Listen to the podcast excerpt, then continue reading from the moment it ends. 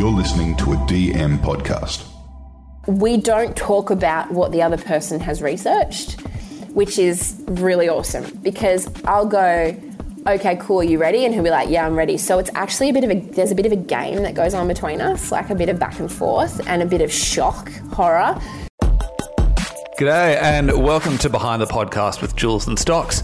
I'm Jules, and today Stocks and I went behind the podcast with Julia Wheeler from the Dirt Down Under podcast. Yes. Now, the Dirt Down Under is a podcast on the DM Podcast Network, and it's a bit of an interesting story about how it came over, or how we met, and how we were introduced, and it very much involves you, Jules. That's right. So, uh, this is probably my first foray into the kind of world of podcasting where you're scouting talent on the streets, literally, and inviting them to be a part of the network. So I was having a couple of uh, post baby beers with some friends of mine um, over in their garage, obviously before lockdown happened. And we were chatting away, and Julia actually lives next door to my mate. So she came over and started having a chat as well. And we started talking about, you know, podcasting, what she does in her world as a freediver and conservationist and all of that. It's a very interesting life. And so I thought, well, this is probably a very good person for stocks to be talking to and made the introduction. Yeah, great text message from you.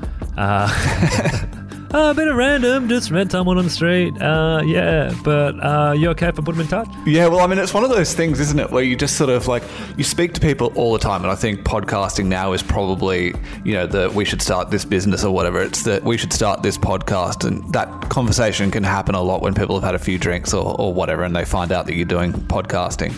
But I think Jules is a very motivated person, and all of the work she does, she did not waste any time in making sure that those connections were happening. So it was, it was good the speed with which it happened. It was minimal input from me, which is what I like. But yeah, we got the results in the end. Podcast matchmaking at its finest.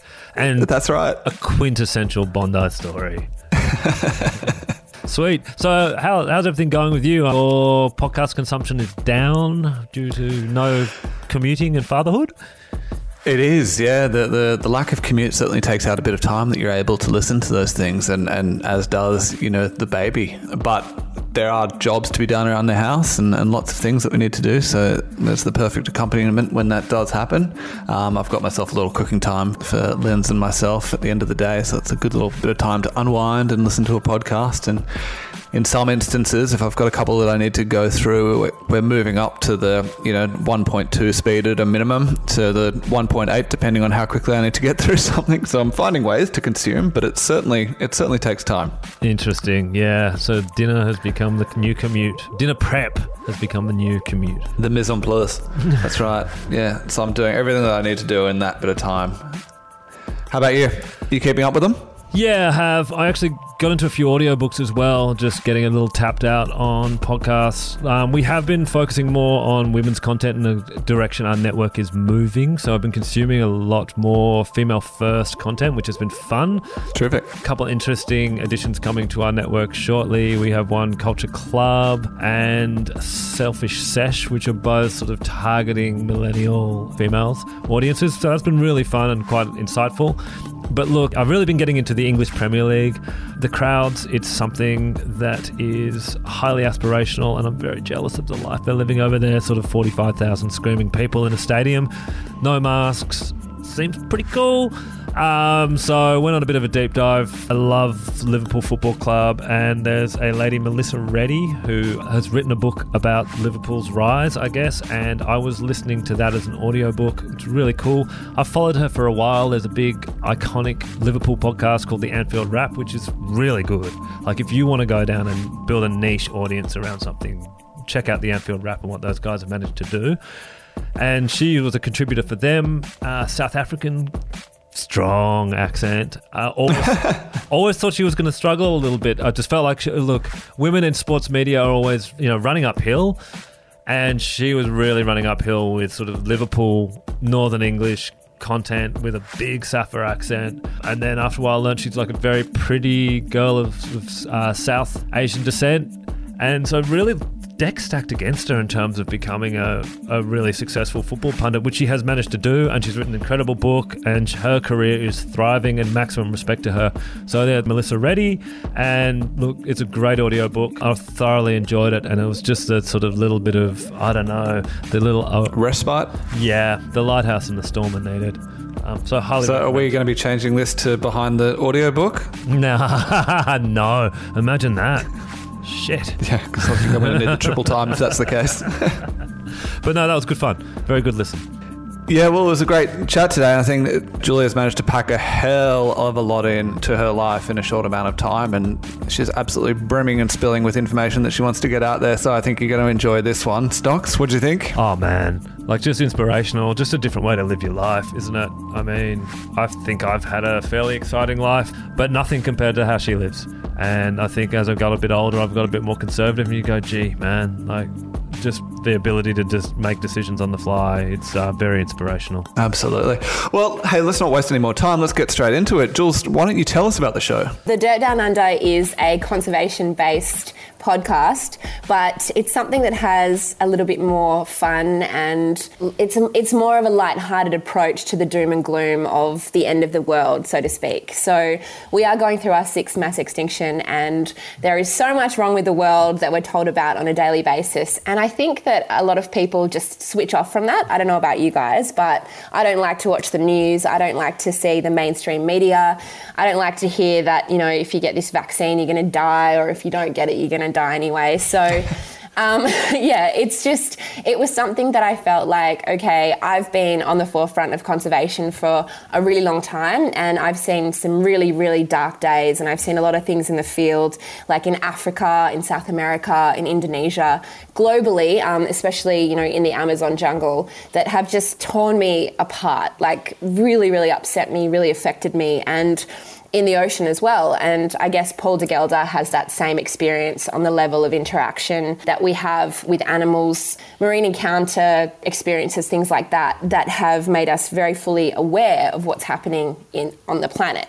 And I mean, Paul, he had, you know, he was bitten by a shark and then he's gone and become this incredible ambassador for the oceans, which, you know, is so brave and, and a beautiful story in itself. So when Paul and I reconnected um, after seven years of, of not really having much to do with each other, initially I said, let's just do a, a podcast on Seaspiracy because he was on Seaspiracy.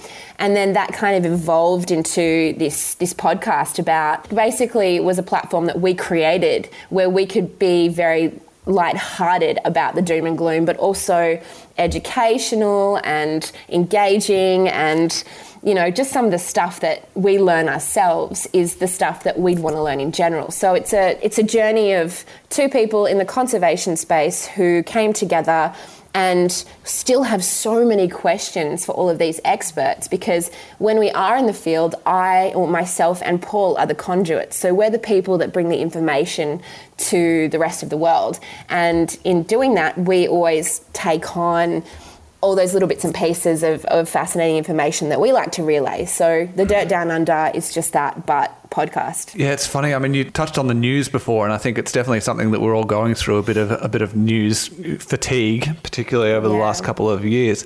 But I think there's also a lot of the times when it comes to anything that's green, that is conservation led or anything like that, it, it can sometimes take a bit of a back seat based on you know certain agendas of, of news channels or whatever they might have or whatever they're trying to really promote.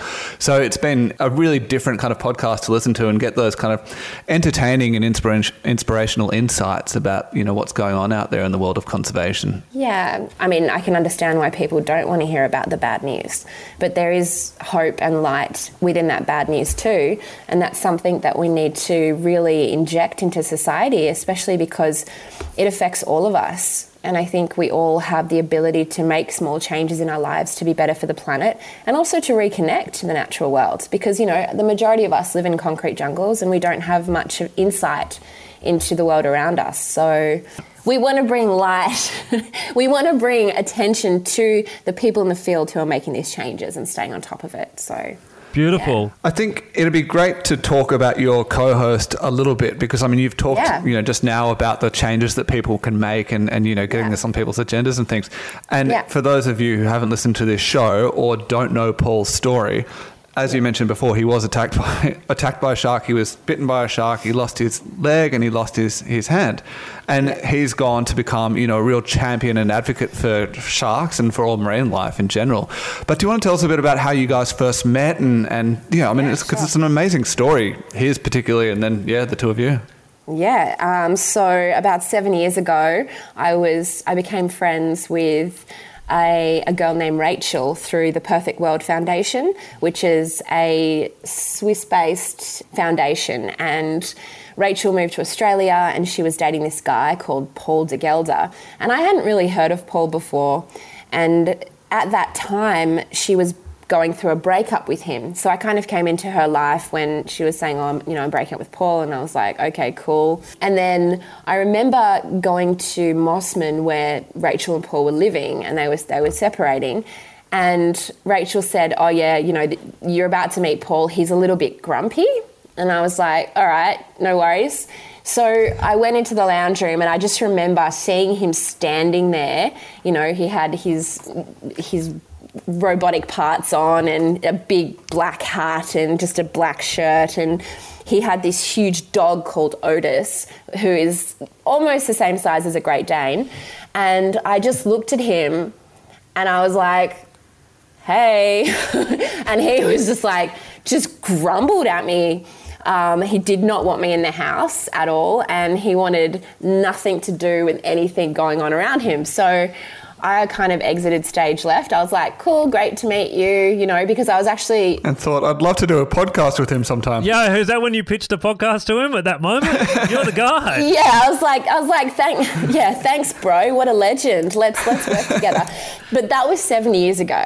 So that's when I met him. So he was super grumpy because him and Rachel were breaking up, and you know, I was friends with Rachel, and then Rachel and I, I went overseas and we kind of lost contact. And then I think she's back in Delaware now. Um, she was Miss Delaware, so she was a beauty queen and she's re- returned back to America. But um, yeah, I think, you know, I was quite intimidated when I met Paul because he was A, really scary, and B, really just standoffish. And then obviously, like the way he's built, like he's a big man and he's, you know, super attractive and he's got like amazing eyes and an amazing presence and he kind of commands this, you know, I mean, he was in the military for a really long time and, um, you know, he was a, yeah, I mean, it's just he's, he was he was terrifying. Um, so I was really ha- I was really happy to leave actually, and I thought this guy fought off a shark. Like that's amazing. And I had so many things I wanted to talk to him about, and I wanted to be like, oh, you know, I'm in the field in conservation because at that time I was spending a lot of time in Africa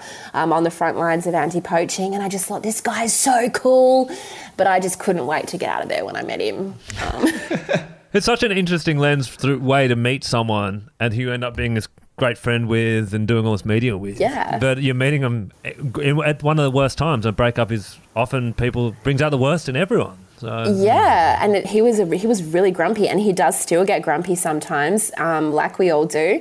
And I'm just like, okay, what, can, what can I do? Do you want a coffee? Do you want a muffin? like then Rachel and I kind of we this is seven years ago, so she was back in America, I was in Africa, whatever. And then we stayed in contact a little bit on Instagram and Paul was doing all the Shark Week stuff, and he's like Discovery's main man now for Shark Week, and he swims with sharks. Like he hand feeds um, bull sharks, and he he's he's just incredible. Like he's an incredible waterman. He's an incredibly versatile human being, and he is so funny. But I didn't know that side of him when I first met him. Obviously, I got the full frontal grumpy side.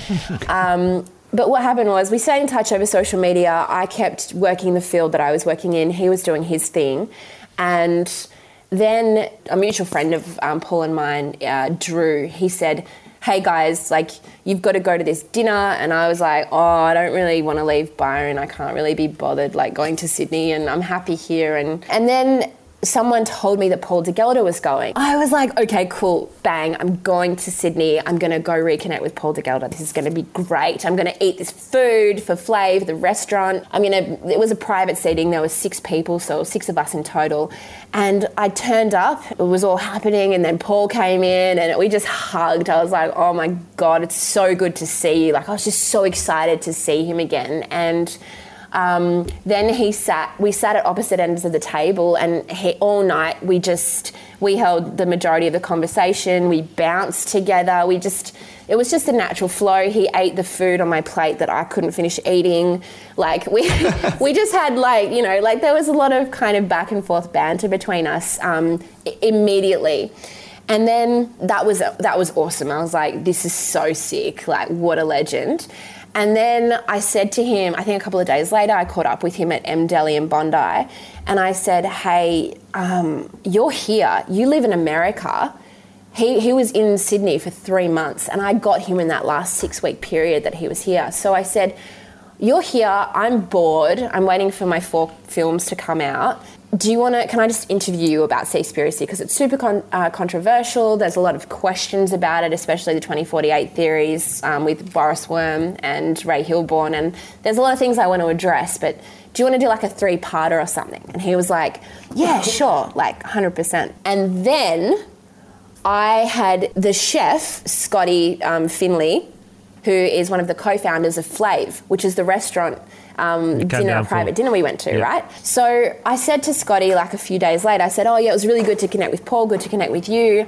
I'm going to do this podcast with Paul. And, and I'm like, Yeah, I need a podcast studio. I just need like someone with microphones. And he goes, Oh, okay, well, just hit up Bondi Radio. And I was like, Oh, okay. And he goes, They've got an amazing podcast setup.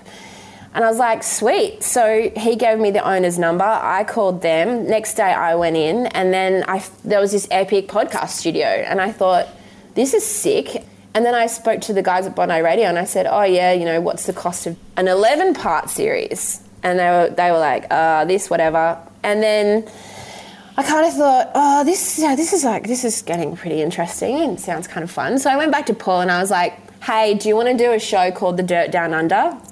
And he was like, sure. And I said, let's, let's make it like, let's talk about conservation and stuff. And he was like, okay. And then the next day I wrote up the whole idea and yeah, the Dirt Down Under came to me in a dream. I just woke up and I was like, it's going to be called the Dirt Down Under because it's like, you know, the Dirt Down Under, down under Australia, down under water, down under, down under. Works it's dirty. it's, everything's dirty underneath. So, and that kind of just rolled off my tongue. And he was like, sick, great, done, do it. And then I had to balance him because he was working with Rob Irwin and the, the, Irwins, and he was kind of in the Neptunes, like diving with great white sharks. And in between his filming for Discovery Networks, I was just hustling, like contacting all of the people that I knew who I specifically wanted on the show and who I thought could be relevant or relate to certain topics, like Ocean Ramsey. She's a really good friend of mine. We made a film together a few years ago in South Africa. So Ocean and Juan are really close. And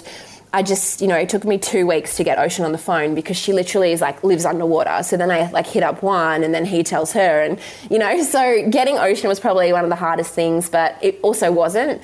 Um, but as soon as I had her locked in, then I thought Jimmy Halfcut because the Daintree rainforest, which is the most, you know, it's the oldest forest in, in the world. We have it right here in our back garden. It is going through hell. It coexists with the Great Barrier Reef, and we are losing that rainforest at just an alarming rate. Also, bringing in the dirt of how much trouble like people were getting in by being conservationists and how they were just fighting this and I wanted to fight that stigma and go no look this is their backing. This is why they do these things. This is what they're doing in the field and why it's relevant and why it's important. So, yeah, anyway, and then Alexei Molchanov, we've still got him coming up. He's the world's deepest freediver. So, I've heard the Alexei one just yeah. quietly. That, I love it. That's brilliant. Look, we've talked about Paul. I guess also love yeah. to talk a bit about you. You're obviously very inspirational. The inspiration comes through in the podcast. Oh, um, you. And you're very much a water person. Would love to just run us through, I guess, a little bit of your story in the water and where your inspiration comes from? Yeah, I guess I was waterborne. Like my parents just threw me in the ocean when I was baby, and that was it. um, I, I grew up in West Australia, so I was so lucky. I had a father who really just wanted to take me outdoors all the time and like forcefully as well. So I didn't really have a choice. I was seven years old and I was abseiling frontways down the side of a cliff in the Kimberley, or I was on the top, top of the highest fire lookout in Australia, the highest natural fire lookout in Australia, which is the bicentennial tree in Pemberton. Um, and then I just was taught to have no fear and to kind of grab the bull by the horns and to you know get into it so we traveled a lot as kids and every morning dad would wake me up and we would go to city beach um, which is my was my local beach. And dad used to swim out into the surf and I wanted to be with him but the waves were so big and I got dumped that many times you know they're really big dumpers in WA like it's proper ocean so this place was just wild and I thought okay how am I going to get to my dad so I gradually learnt to crawl on the bottom of the ocean floor with my eyes open and look at the waves kind of rolling over my head. And yeah, I just loved it. So that's that was the progression with the water. Then at school, I was a competitive swimmer. I was trained by an ex-Olympian. Um, I swam to Rottnest Island a couple of times. Um, just everything was water based. I was really, really lucky. And how did you get into the freediving? The freediving came along, so naturally holding my breath when I was little, holding my breath in the bath, doing this stuff with my dad. Um, also at swim school, I always used to hold my breath and just swim away, which freaked, freaked everyone out. I was 23, I, I got accepted into Bond University and I was going to do psych. And three days before I finished my degree, so I'd moved to Sydney and I travelled a bit, based in Sydney for four years, studied then my friend said to me, because I was really like, is this really life? You know, I'm kind of 22, 23, and I'm a bit bored and I don't know if I want to do another degree again.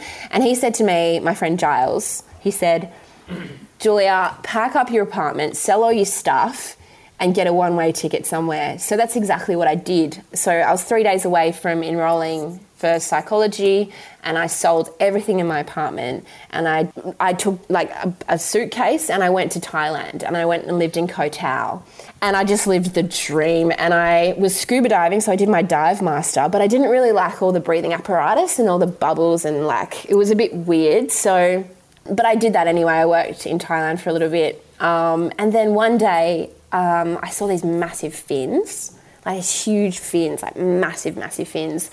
And I was like, what are those? And I spoke to the, the woman who was carrying them, and her name was Monica. And, I, and she said, oh, they're, they're freediving fins. And I was like, yeah, they're cool. I want a pair of those. She said, well, why don't you do a freediving course? So I did. I did two. I did my level one and level two. And then after that, I think I just can, that was kind of it. I just went. And then 2015 and 16, I went to Bali to photograph the One Breath Jamboree, which is a big, was a big freediving meet um, in Tulamben. For those two years, I was just a photographer, the underwater photographer, because I've been a photographer for 20 years. Well, actually, I'm not that old. Hang on. How long, have I been a photographer? It's actually my birthday tomorrow. So I'm like, hang on a second. Um, I've been a professional photographer for 10 years. 2017, 17 came along, I went through a breakup. I was sad. I was dating a freediver at the time um, who I really, really loved. And I just was like devastated. I was like bottom of the ocean, really, really, really like heartbroken and sad. And I was like. In the ocean, no one can see your tears. Exactly. I yeah, hundred percent. And I literally just wanted to I just wanted to dive. And I said to him, Hey, like I'm gonna go to Bali because we would go together. And I was like, I was, I'm gonna go to Bali, um, and I'm gonna photograph the Australian depth nationals. And he was like, Okay, well, you go because I'm not gonna go. And I was like, No, no, no, no, you go. Anyway, my mum flew over from Perth. She actually physically bought me a ticket and made me go to Bali. So that was awesome. I went to Bali getting ready to photograph the competition, and two days before the event, the head of the um, of Apnea Bali, Julia, she came over to me and said, "Hey, look, we're short on competitors. You're going to need to compete." And I was like, "What? Are you kidding me? I'm a 20 meter diver at this point, and I hadn't gone past 20, 22 meters." And she's like, "Yeah, we need you to compete." And I was like, okay. You're kidding. no. So I had two days to prepare for an, the Australian Freediving Championships. So I did four training sessions. Anyway, I, I came third. Wow. Um, How deep yeah. did you go? Um, I think like 30 metres, 35 Jeez. metres. So I knocked up about eight extra metres or something like that. That's incredible. Look, I mean, you're the type of person I think a lot of people want to be in terms Nah. of.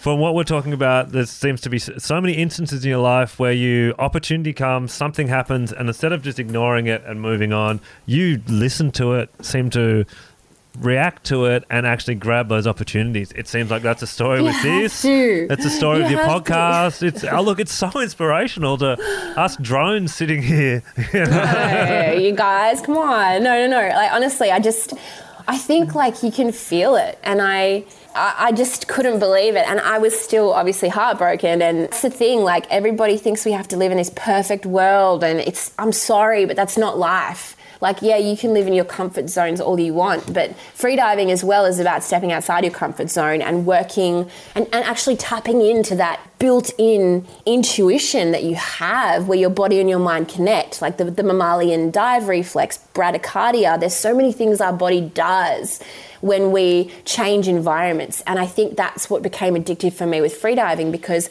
I changed my environment and I started to problem solve with the physical challenges that I was facing that were stopping me from getting deeper and deeper and deeper. And a lot of those come from your mentality. So, freediving taught me to become stronger in that mentality and take the direction that I wanted to go and how to take those steps and to, to trust myself because in freediving, you're in charge of your immortality. So it's like, oh my God, I could die right now. But obviously, I don't think that ever when I'm freediving. I think this is so sick. I'm a, I'm a, I'm a fish. But yeah, so that it became addictive. And if something feels really good, you kind of go with it and you work out the rest later. Like, where can I get the money to support this? And it kind of comes t- to you if you just stay true to what you want and the direction you want to go. I've always felt like I'll end up where I need to be. And sometimes it's not the place that I thought I would, but I'm still grateful that I could just had it in myself to go, yeah, like, let's go. Like, let's just give it a shot. You see an opportunity, but also, did you, why is that opportunity here? Like, where did it come from? yes, Like, absolutely. It's, that's important. uh, advice to live by. Had you always uh, sort of thought about a career in media? Is this another one that you've sort of fallen into by accident, or, or not, you know, by accident, by recognizing the sort of signs, I guess? So when I was seven years old, I told my mum I was going to change the world. I was like, I'm going to change the world, and she was like, Okay, cool. Um, and she's like, How are you going to do that? And I said, Oh, I'm going to talk to everyone. And I just, yeah, like now, like you can't really get me to shut up sometimes, um, which I'll totally own, to be honest. But I, I was like obsessed with filming stuff. And like dad had a camera, he had like a Canon, and I'd take it and change all the settings and really annoy the crap out of him doing that. And then he had a video camera like a Sony, and I would be in the bush just filming the most horrific shit you've ever seen. It was like Blair Witch Project, you know. And I would come home, I would put it on the television, and I'd just be like, "Oh my god, wow, that's amazing! Like I can't believe I just filmed that, and now it's on the television." And I'd be like really pressed up against the TV, and my mum would just be like, "Wow, there's something seriously wrong with my child." um, and yeah, I just had this firing, firing mind like all the time of of wanting to talk to people. So mum bought me a microphone and a, a radio, like a cassette tape thing, and I would interview my sister, I would interview the neighbors, I would interview my cat, like anyone I could kind of talk to, I would just sh- like talk to them and want to know more. I knew that I wanted to do, you know, the media it's like somehow I knew that I wanted to create and I knew I wanted to make films like David Attenborough and I knew So I think there is obviously a few through lines there with, with how everything comes together for you, and you know from early days of your dad teaching you to, to grab the bull by the horns and just kind of really go for it, and that's obviously evident with the with the Dirt Down Under show and, and the way that you've pulled that together and on a short time and a kind of you know bootstrapping attitude. You interview a bunch of people throughout the series so far. Talk to me about uh, how you get those people involved. You know, is there a hit list of people that you want to speak to along the way? You said some people are old friends and colleagues and things like that. Do you sort of map out, you know, the kind of topics that you want to touch on as well? Because they do cover the whole gamut of sustainability, taking care of the planet, basically. Yeah, I think being in the field for a long time and just naturally having this love and this beautiful connection with people all over the world that I'm so incredibly grateful for. The list of people kind of naturally came up. I mean, I just knew everyone. Like Paul knew a couple of them too. It, immediately, everybody said yes. That I had another 30 people lined up, but I could only do 11 episodes because I just didn't have the time. I didn't sleep for like three weeks. Like I was producing, I was researching, I was structuring and pulling everything together. But I don't know. And now we have a list for season two, potentially like Arnold Schwarzenegger, Mike Tyson. We've definitely got, Ron, I think Wow. we've got Ronda Rousey. There's so many people who all have something to say about conservation or they've all been involved in something. Like two aussies in america heating up americans who are famous to talk about conservation and bring attention to that. And that's what i love about the dirt down under is that you can put anyone on there but you can also put big names on there. And those big names can bring light to the issues that need to be spoken about which is what paul and i are here to do Yep, get to hang out with friends, get to make new friends, get to connect for a good reason. And um, yeah, the list is long. There's probably like Well, having that celebrity input is great because I think one thing you do notice with the conservation is you know the extremes that people have to go to to, to get messages out sometimes. And you know you, you talked about speaking to, to James Stanton, you know Cook, aka Jimmy Halfcut, who literally goes around with half a beard trying to promote these kind of messages. I mean, it's Yeah. it's great having that platform where you can really get that message out. like the more celebrities that we bring in and get involved, that will just help lift the other episodes with the other people. I mean, but the thing is, there's a bit of pressure as well because if people don't like listening to Paul and I, then we're not really doing what we want to do, which is be those conduits and make people listen to these topics. Yeah. The main focus of every episode is that person that we bring in. In a way, it's about us asking them questions. During the interviews, I'm always making sure I'm balancing out. Like, you know, if Paul will go off on tangents and then I'll have to reel it back in and be a bit more serious. And it's a really interesting dynamic, and I really think it could be massive. Like, I'd like to take visually take it somewhere as well. So we don't just have the podcast, we have some, like, so people can watch it, like Joe Rogan. I think by watching people, you can absorb a lot more and you're a lot more engaged. Tell me a little bit about the process because you know it all came together quite quickly, and I just assumed that you and Paul uh, DeGelder had been talking about this for years, if not months or whatever. No, You know, the first episode you're literally interviewing him, so that makes a little bit more sense. Now it's just catching up on what the hell this guy's been up to for the past seven years. When you're interviewing people and you're both having that back and forth with your guest and, and with each other, you know, how much do you meet up beforehand and write out some key points and do your research together, or do you just kind of come equipped with your own angles and points of view? So I do the majority of the research and angle every episode. So I decide, okay, this is what we're going to focus on. I don't know, I hone in. So with Ocean Ramsey, she's a marine encounter expert with sharks. She's been condemned for touching sharks. She has swam with the greatest, biggest great white shark ever seen in history, three of them. Um, so it was like, okay, I've got all these points of this person. What can I hone in on here? And then I do research. So I do about three to four days of research, and then I structure the the flow. Like, okay, let's these these are the the five key points of what we want to cover. This is the results. Some of the results we want, like to make sure we hit because they're really interesting and really important. And what do I need to bring out of that person? Like, what are the things that are going to really kind of open the conversation to other topics that we can touch on. So it's a real like strategic process that I go through with each person thinking about making sure we all stay engaged. That's just writing, right? That's just prep. It's important, but it's not that important. Like I had to do a lot more prep for Kate, Plastic Free Mermaid. There was still a lot of stuff in there that was needed the research like plastics and infertility you know mm. plastics as sh- shrinking testicles and stuff like that. Like that's serious shit. So with that interview specifically so just i'll use that as an example. So i do my research i work with my researcher for three to four days prior. I go into studio paul turns up an hour sometimes half an hour before and he'll just start googling stuff and he'll write notes. Like he'll just kind of do a little tiny bit of research which is really good because he keeps it light I mean, he's so knowledgeable anyway of so much stuff. We don't talk about what the other person has researched, mm. which is really awesome because I'll go, okay, cool, are you ready? And he'll be like, yeah, I'm ready. So it's actually a bit of a, there's a bit of a game that goes on between us, like a bit of back and forth and a bit of shock, horror. So I didn't really brief him on Kate, like the plastic free stuff. And he was mortified.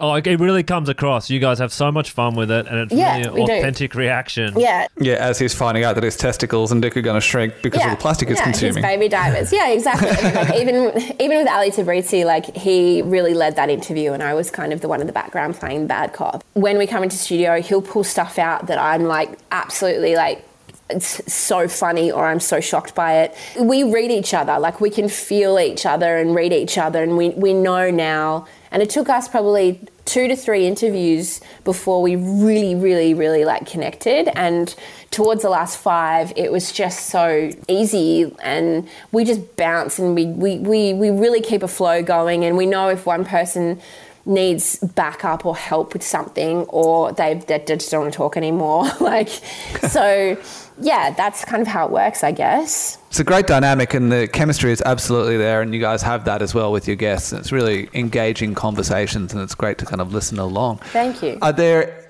any podcasts that you listen to, and obviously, you know, time, freedom to do these sorts of things may, might be a bit of a luxury you don't always have. But are there any podcasts you listen to that you want to talk to us about or recommend, or anything you've got coming up that you want to talk about? I heard the there's those two Kiwi girls that have a podcast called The Good Bitches, and I really want to like get into that because it sounds pretty funny, and yeah, I'd even love to like hit them up and get on get on their podcast. So We, yeah, we can make that happen. yeah, that'd be cool. And it's a cool name, The Good Bitches. It's kind of like, really, you guys really good? Like, what, are you talking, what are you what are you talking about over there? So yeah. No, otherwise, I've got my films coming out. I've got four films coming out. Can't say too much about that yet, but that's getting really, really, really, really close, and I'm really excited about that. So I guess I'm just going to keep just following this weird path I'm on. Um, and yeah, like that's all I can do, really. I get the feeling you're going to be in our lives a bit more, Julia. I would love to be in your lives more. That would be really fun. But yeah, like I would love to do the Dirt Down Under 2 with you guys. Well, watch this space. We also just like to get a bit of final advice, and usually it's about starting a podcast or anything. But given you know your work in conservation, any advice for people who want to do their little bit to save the planet? What are some easy things they can do? Easy things. I think it's just being really mindful of your your footprint and going, you know, just small decisions, small things like even recycling at home, reducing your plastic use, don't buy plastic water bottles, easy things like I have a water bottle that I carry around religiously all the time now. Um, I don't really go anywhere without it, it's a part of my life. Also, being mindful like how plastic can harm our bodies, you know, educate yourself, have a look around. I think it's really important for people to connect to the natural world as much as they can because once you connect to national parks or the ocean, you start to see the issues and things that, that live there that you as a human being can actually reduce and, and, and help avoid. Don't get overwhelmed um, like, don't think you're a bad person. Like if you do get a plastic water bottle one day, like I don't know. I, I don't want to be that person that tells everyone that they're bad for doing stuff. I think we're all humans. We're all trying to do the best that we can.